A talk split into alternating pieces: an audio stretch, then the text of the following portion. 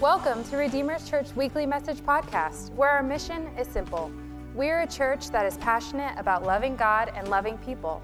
And now, we hope you enjoyed this week's message by Pastor Caleb Schafer. So, this morning, we are going to begin a new series called Follow Me. And of course, this series is not about you following me, this is about you following Jesus. It's about you responding to that invitation to follow Him. And so this morning, as we open this message series, I want to talk to you on the topic moving beyond belief. Moving beyond belief. Reminds me, I don't know if there's a whole lot of uh, 80s, early 90s Christian rock aficionados in the room, but there was a, a band called Petra that wrote a song called Beyond Belief. Anybody know? Yeah, that was like my first cassette tape. And it changed my life. That's why I'm here today. No. Um, but it reminds me of that. But, but nevertheless, the principle is, is real, moving beyond belief. And here's this main focus for the message this morning believing in Jesus is where we all begin our faith, but that's never supposed to be where we end it. Believing in Jesus is where we all begin, but it's never supposed to be where we end it. Let me just break it down further. Belief is a stage of your journey with Jesus, but it's not the end of your journey. Believing in Jesus has to ultimately transform into following Jesus. Some people stay at belief, but the invitation is not to believe alone, it's to follow, moving beyond belief. Beyond belief. Just for some of you guys that they don't know. So, with that being said, let's, let's go ahead and close our eyes, pray, and then we'll get, we'll get into it. God, I thank you for your call to follow. This journey of discipleship. God, for this month, as we talk on this focus in this series, I pray that you would ignite in our hearts a fresh passion to follow you a, a fresh passion to, to go with you where you will lead us. God, speak not to our minds this morning, but to our hearts. Your word says that where whatever we treasure is where our heart is. So, God, I pray in this series you would cultivate in our heart a treasuring to follow you. In Jesus' name, and everybody said, Amen. If you got your Bibles, turn with me to Mark chapter 1. Mark chapter 1. If you don't have your Bible, you can, you can go ahead and look on the screen. But I'm excited for this series. I feel like early January, I was just spending some time with the Lord one morning, and He gave me four different focuses. Now, that's the most exciting way for a pastor to get a series. Just to let you know in advance, unless you're Pastor Dwight. And it's that morning. He, he lives for the excitement of just the morning. Mark chapter 1, verses 16 through 20. Let me give you a little bit of context. The heading over this passage in my Bible is titled, Four Fishermen Follow Jesus. Say that 10 times fast. Four fishermen follow Jesus. Okay, these four fishermen are the fishermen that you saw in the video. It's Peter, James, John, and Andrew. Andrew happens to be Peter's brother. And we know from uh, the, what we know in the New Testament, we know that they were familiar with Jesus. Okay?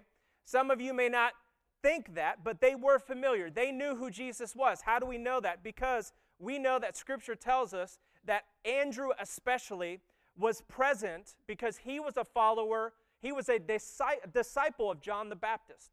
And so when if you remember in scripture where John the Baptist says, Jesus is coming and he says, Look, the Lamb of God who takes away the sins of the world. And then he baptizes Jesus. Andrew was present for all of those. Okay? And so Andrew, especially, is uh, aware of who Jesus is. So Jesus was not like, he didn't just come out of the bushes like, hey. No, they knew who he was, they were familiar with this. Keep in mind, Jesus is John the Baptist's cousin. Okay, so there was some familiarity. But verse 16 says, As he, Jesus, was going along by the Sea of Galilee, he saw Simon and Andrew, the brother of Simon, casting a net in the sea, for they were fishermen. And Jesus said to them, Follow me. Turn to somebody say, Follow me. Come on, you can do better than that. Say, Follow me. There we go. Jesus said to them, Follow me, and I will, I love this, I will make you become fishers of men. I will make you become. You know what I love about that? Take the pressure off yourself. Do you know what Hebrews says? Fix your eyes on Jesus, the author and perfecter of your faith. If your Jesus if your eyes are on Jesus, guess what will happen to you? You will become whatever Jesus wants to make you. As long as your eyes are on him. Millie Jarvis told me this years ago. Scripture says, if you see him, you become like him. As long as your focus is on Him, it's only a matter of time before He can begin to shape, it, shape you and sharpen you up to make you whoever He wants you to be, to be. Follow me, and I will make you become fishers of men. And watch this in verse 18, very important. Immediately they left their nets and followed him. Verse 19. Going on a little further, he saw James the son of Zebedee and John his brother, who were also in the boat, mending their nets. In verse 20, immediately he called to them, and they left their father Zebedee in the boat with the hired servants, and they went away to follow him. How many of you have ever heard? Now, I, I, I, I listen.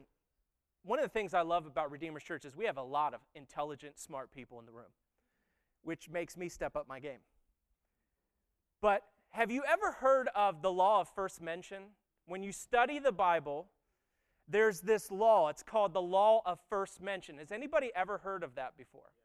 Okay, let me, if you don't know what it is, I didn't expect a whole lot of people to, to, to know this. It's uh, kind of the nerd side of me that I would remember that. But let me explain to you what the law of first mention is. This is what it is it basically means that anytime a word or a phrase appears for the first time in Scripture, it, it is an incredibly important and significant moment. Any word, so like love, Holy Spirit. Let me give you an example. In Genesis 1, it says that the Holy Spirit hovered over the waters. That was the first moment in all of Scripture, Holy Spirit was mentioned.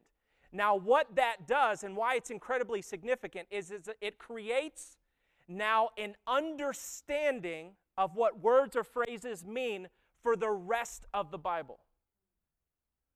So you see Holy Spirit hovering over the waters, and you see the original meaning, and that becomes the framework by which you're supposed to understand who the Holy Spirit is from that point on.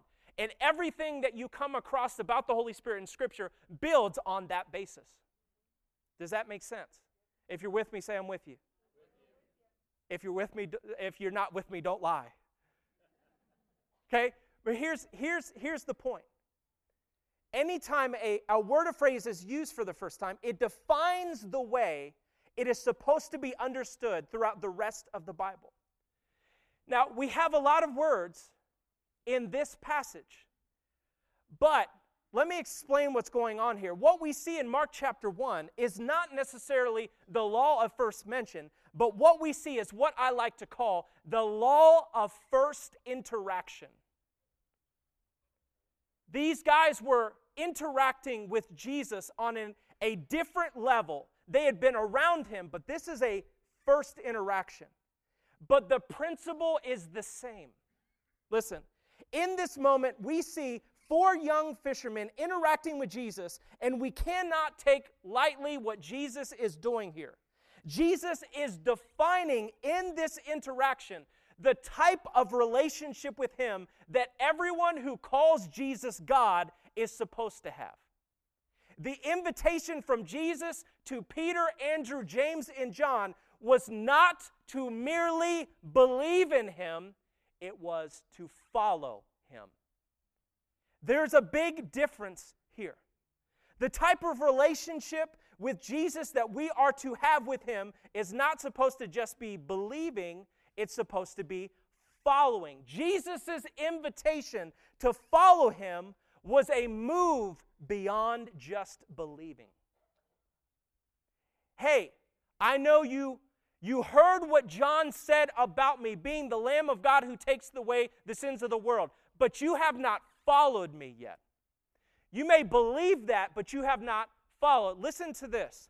Every follower believes in who Jesus says he is, but not every believer is actually following. Every follower believes in who Jesus says that he is, but not every believer is actually following him. Okay, there's a difference between just believing and following.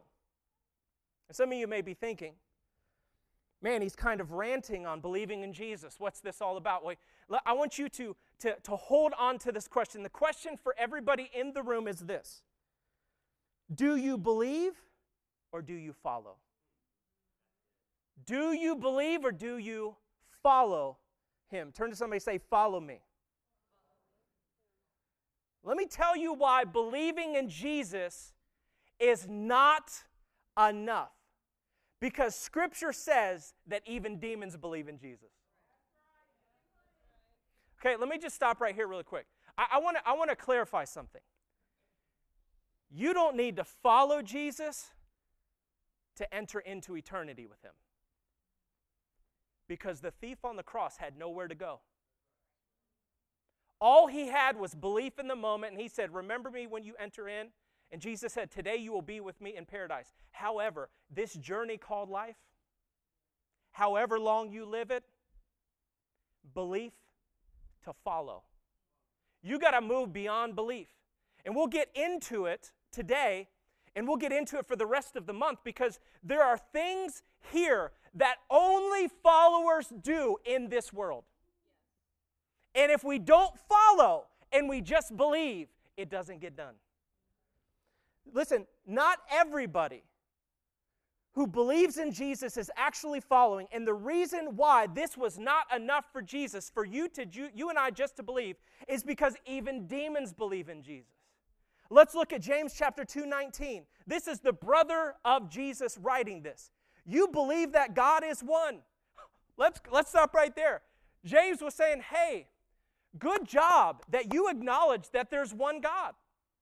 Because not everybody actually acknowledges that there's one God in the world. You believe there's only one God. You do well, but the demons also believe that. They they know that to be true, they believe it, and they shudder. They are afraid of it. But let's transition to verse 20. But are you willing to recognize you foolish fellow, that faith, you know what faith is? Belief. Faith without works. What is works? Without obeying the teachings of Jesus is useless. There was a problem that, that James was addressing. It was that there were these people who believed that Jesus was who he said he was, but they were static. They were not moving, they were not following. They believed, but they were not doing anything. And James says, Hey, listen, we're not getting religious in this moment. I'm not trying to be religious. What, what I am trying to say is this is that if Jesus has truly transformed the condition of your heart, that leads to action, it leads to movement. You can see the fruit in someone's life. He said, even the demons believe and shudder. What is James saying here? He's saying that the difference between you and I and a demon is not whether we believe, it's whether we follow Jesus. Whoa. Let me say that again. This is what James was saying in essence. You and a demon are the same if you don't follow. Whoa.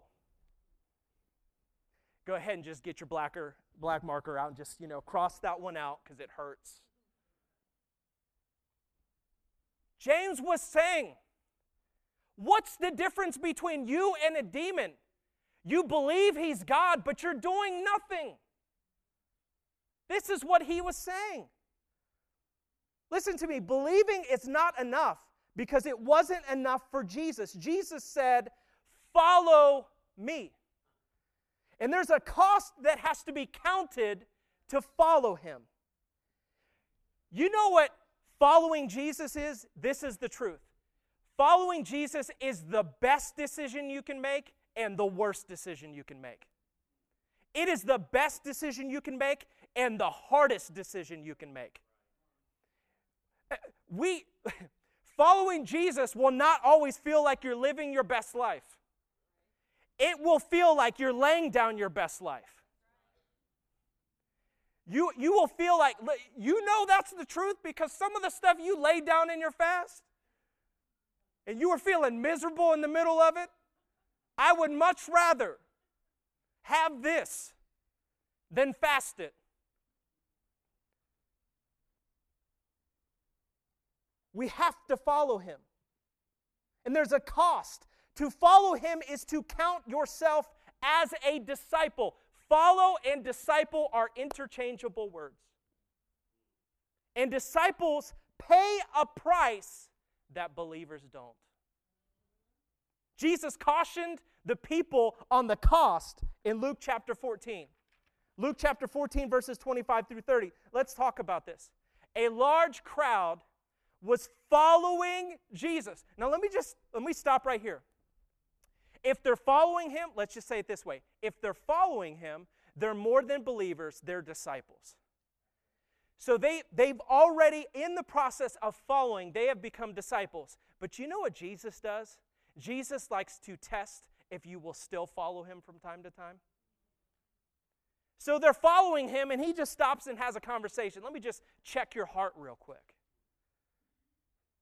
Do you know that the moment you begin to turn to Jesus and follow him is not the last time that he will refine and question the sincerity of your devotion to follow? It's an over and over and over again. You know why? Because as you continue to follow him, there will be things that he will want that you haven't given up yet. And he'll say, Okay, you gave me this, but what about this? Ooh. And there's a decision again. Do you follow or do you just stay there and remain a believer? Some people started out as followers and now they're just believers. I used to follow. You know what happened in 2020? A lot of people became believers that used to be followers. Because that shifted it ah, I don't know if I'm going on anymore. Following Jesus. Listen to the price. A large crowd was following Jesus. He turned around and said to them, If you want to be my disciple, you must, by comparison, hate everyone else. Whoa. Your devotion to me must be greater than your affection for everyone else. Your father and your then he lays it out specifically not for your interpretation. Your father and mother, wife and children, brothers and sisters, yes, even your own life. Otherwise, you cannot be my disciples. Does that mean that you neglect your relationships to be a husband, to be a father, to be a, a mom and a dad? No, but Jesus following him is above that. You know how you know one of the places that you make that decision is when your kids want to dictate your schedule. As for me and my house, we serve the Lord. If you got a baseball game on Sunday morning, guess what you're not going to? If you have a sports event, guess what you're not going to? Because we're following Jesus, we're not following your schedule. Okay? That, that's just a practical example. Because I love Jesus more than I love seeing you hit a home run. Okay? And if you do not carry your own cross and follow me, you cannot be my disciple. But watch this, verse 28. Jesus is like, hey, if you didn't do this at the beginning, let me encourage you to do it again. But don't begin to follow until you count the cost. For who would begin the construction of a building without first calculating the cost to see if there is enough money to finish it? Otherwise, you might complete only the foundation before running out of money, and then everyone would laugh at you. They would say, There's the person who started the building and couldn't afford to finish it. There is a cost to following Jesus. Let me t- tell you about one of the things that I do in our baptism class. I make every person who gets baptized, and we have another group getting baptized the first week of March. If you want to get baptized, join the group. We have a meeting the last Sunday morning at 9 a.m., last Sunday of February at 9 a.m. in my office. You can sign up to be baptized at the back. But one of the things we talk about in the baptism class is this we live in an amazing country where you have the freedom to be baptized, but I want you to understand the gravity and intensity of what you're about to get into. There are people in other places in the world that know when they put their faith in, on public display and get water baptized, they instantaneously are becoming a target of persecution, and the act of doing it could cost their life. Because they are choosing to unite with Jesus in water baptism and say, There is no turning back. If I lose my life because of what I'm doing right now, it is worth it. And I try to get them to understand look, you may be getting water baptized, but let me tell you about the gravity of this act throughout the world. You are joining with other people that may die because of what you're doing this morning. And if it wasn't powerful, why would people lose their life for it? If it wasn't causing something in the spiritual realm, why would people lose their life for just doing that? It's just water. It's not water. It is Jesus' death and it's Jesus' tomb. And you are uniting in him when you do it. One of the things that we have to understand is that People have to count the cost. But let me just tell you this the cost does not compare to what you gain when you follow Him. It does not compare. It may hurt in the moment, but who do you gain? You gain Him. Listen to what Philippians said. Paul said this, but whatever former things were gains to me, he was not talking about working out.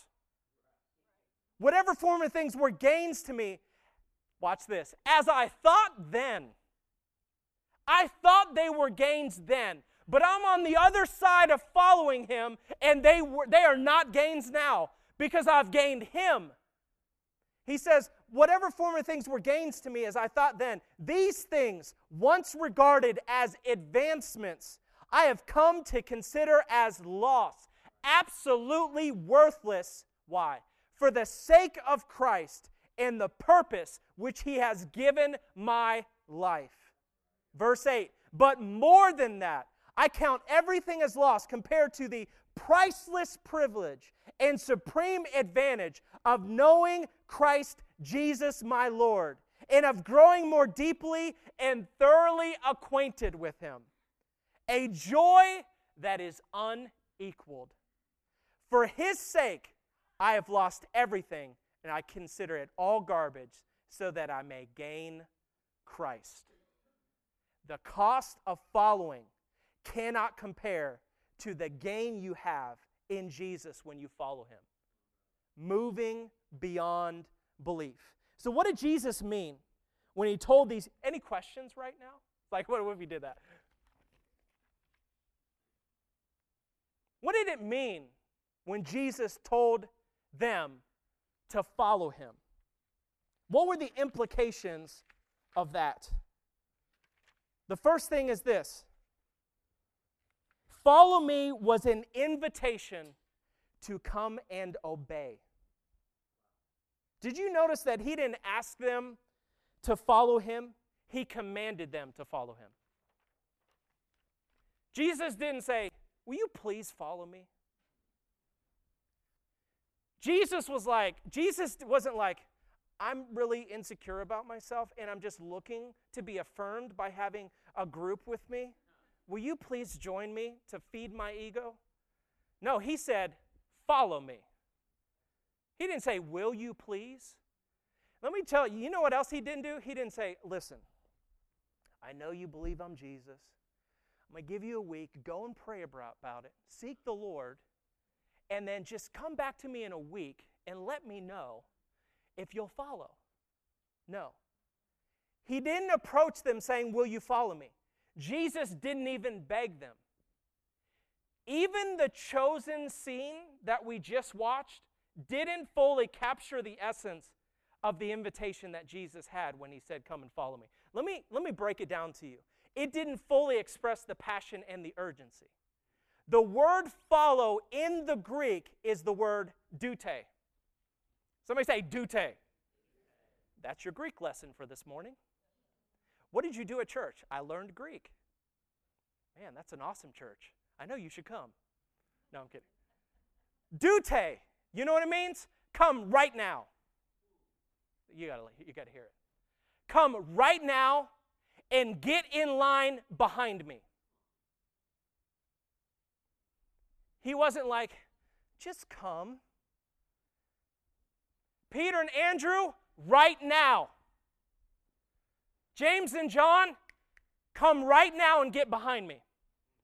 Get in line behind me. Let me, let me give you a, a real example of what that looks like. If there's anything that irks me as a parent, it is how long it takes my kids to get ready to leave before we leave. Somebody say amen. You can give your kids a half hour. Look, Zeke, get your shoes on, get your water and your jacket. Say it back to me. Say it back to me. Yes, Dad. And I'm all excited. And I believe it as if it's really going to happen. We get to the 30 minute marker and it's like, okay, let's go. Hold on, I got to get everything. What have you been doing for 30 minutes? You better come right now. Ain't nobody got time for you. You better go right now. You know, as equally as annoying as this, it's it's this it's um it's when you give your kids a couple extra minutes before you send them to bed and then you're like it's time to go and they just want to lay down and drag it out boy i gave you 10 minutes you better go now ain't nobody got time for you i'm trying to clock out I'm telling you, the moments on a daily basis where I almost lose my salvation is between 8 and 8:30 p.m. I'm just letting you know. You think it's funny. It is not funny. I gave you 5 extra minutes. I better not say it's bedtime and then you act like you're invisible and you didn't hear it. You better get your butt upstairs. And then they just over and over again come into the bedroom. If you're not dying, I don't want to see you again. That's a real conversation, by the way. both Allison and I both have said, if you're not dying or bleeding, I don't want to see you again. You are banished. You're exiled from the bedroom. You're not allowed in here. I don't care. Sleep at the door you are not allowed in. Come right now.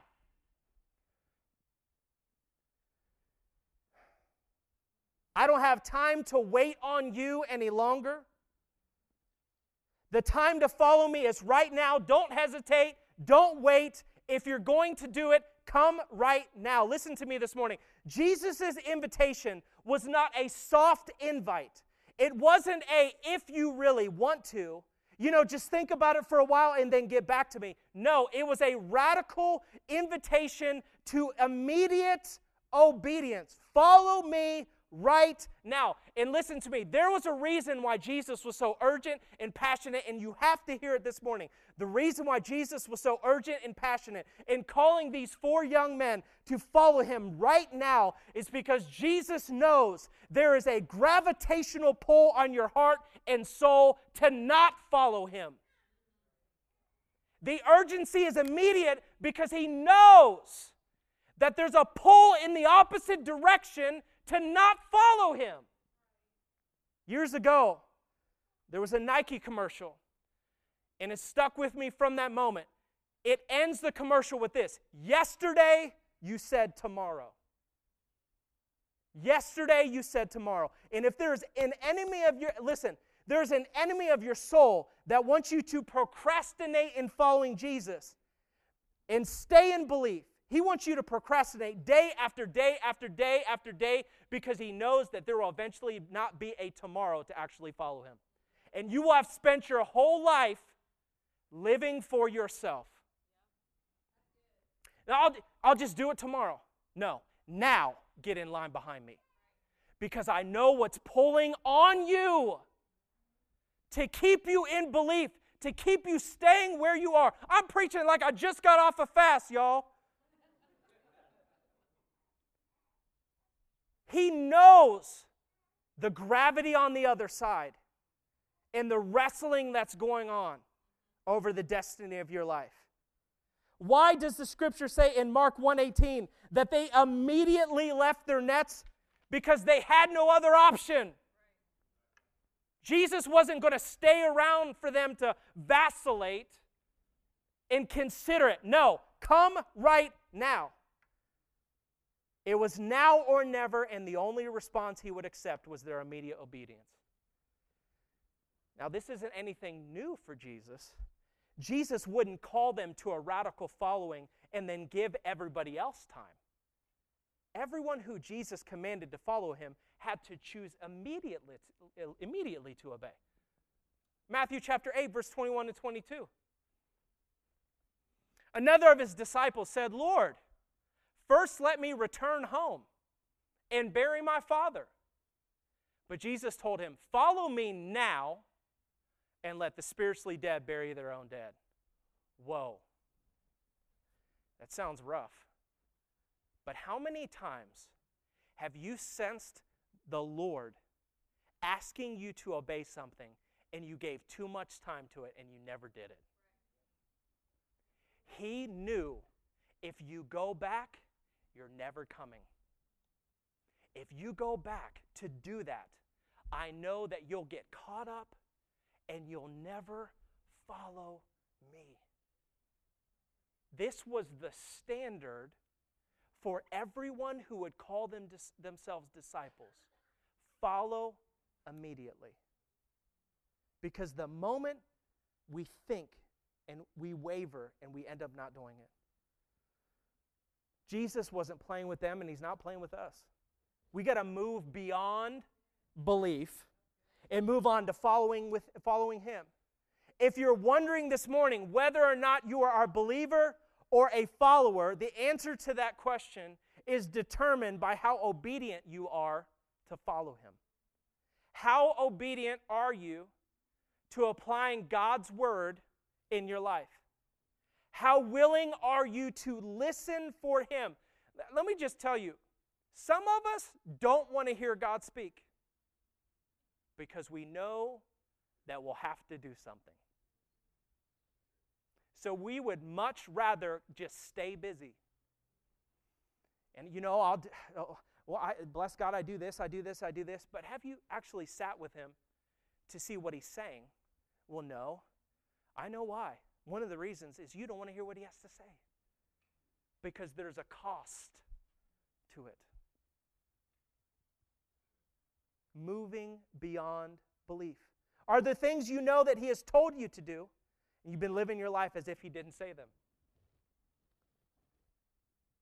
The moment a person goes from believing, from being just a believer to being a follower, is when they begin to intentionally obey the leading and teaching of Jesus. How do you get how do you how do you stay a disciple? By the same virtue.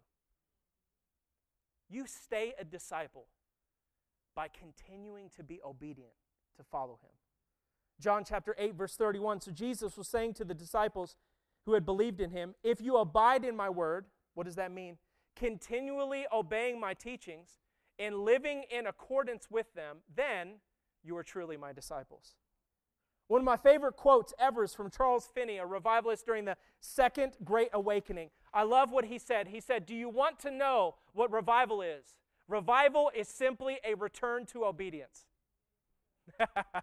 you know what that means? That means that our modern understanding of what revival is actually shifts.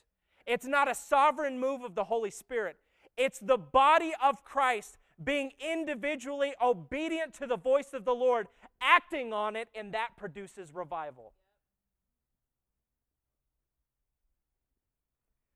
When we are obedient to follow, the fruit is revival. Do you want to know what revival is? It's simply a return to obedience. What did Jesus mean when he told those young men to follow him? He, he meant this come right now and obey me. There are more things that than that that I will get to for the rest of the month, but here's a question this morning. What causes people, and this is where I'm going to wrap it up. What causes people to never move beyond belief? What causes people to never move beyond belief and, and, and, into following, to just stay there? There's a couple of things. There's a couple of things, but I'm just going to focus on one. I want you to see this picture.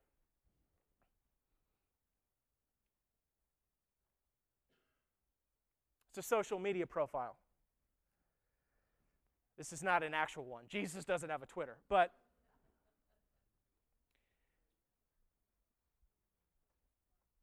there's something that this communicates. Listen. What is one of the reasons that causes people to never move beyond belief to actually following him. Here's, here's what it is we treat Jesus as if we chose him instead of understanding that he chose us. We treat Jesus like a social media profile that we just click on, and then when we don't want to follow anymore, we click it off. But nobody in the room chose him. He chose you. I, I got to be honest. There was an old song by, uh, going back a little bit. Anybody know Delirious? Okay, a song we used to sing all the time. I found Jesus. Wrong. You didn't find him, he found you.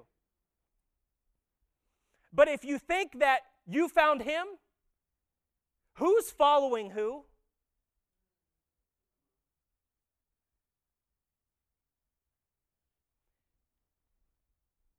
Jesus came to them and said, Follow me, not the other way around.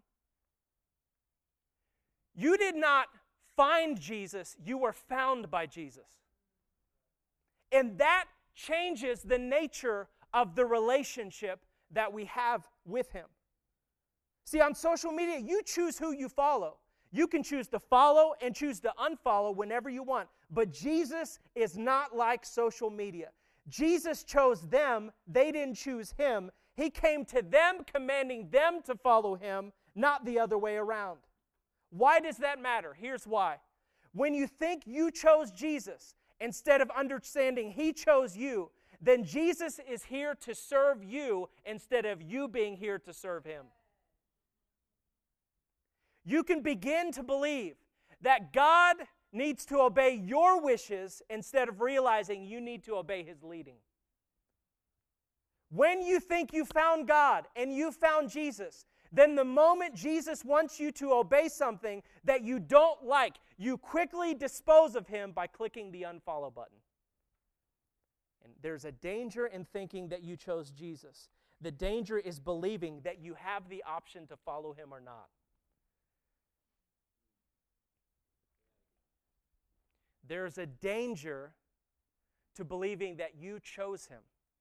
The danger is believing that you actually have the option to remain a believer and not move on to following. The law of first interaction follow me. Don't stay at belief. Follow me.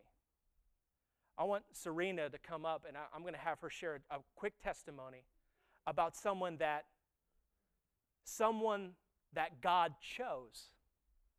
Will you welcome Serena up as we I'm nervous. Um, a lot of you don't know, I work at a 30 day drug and alcohol detox center. I was doing a group one day last week, I want to say it was Saturday, and the lady said, How am I to believe in something I can't see?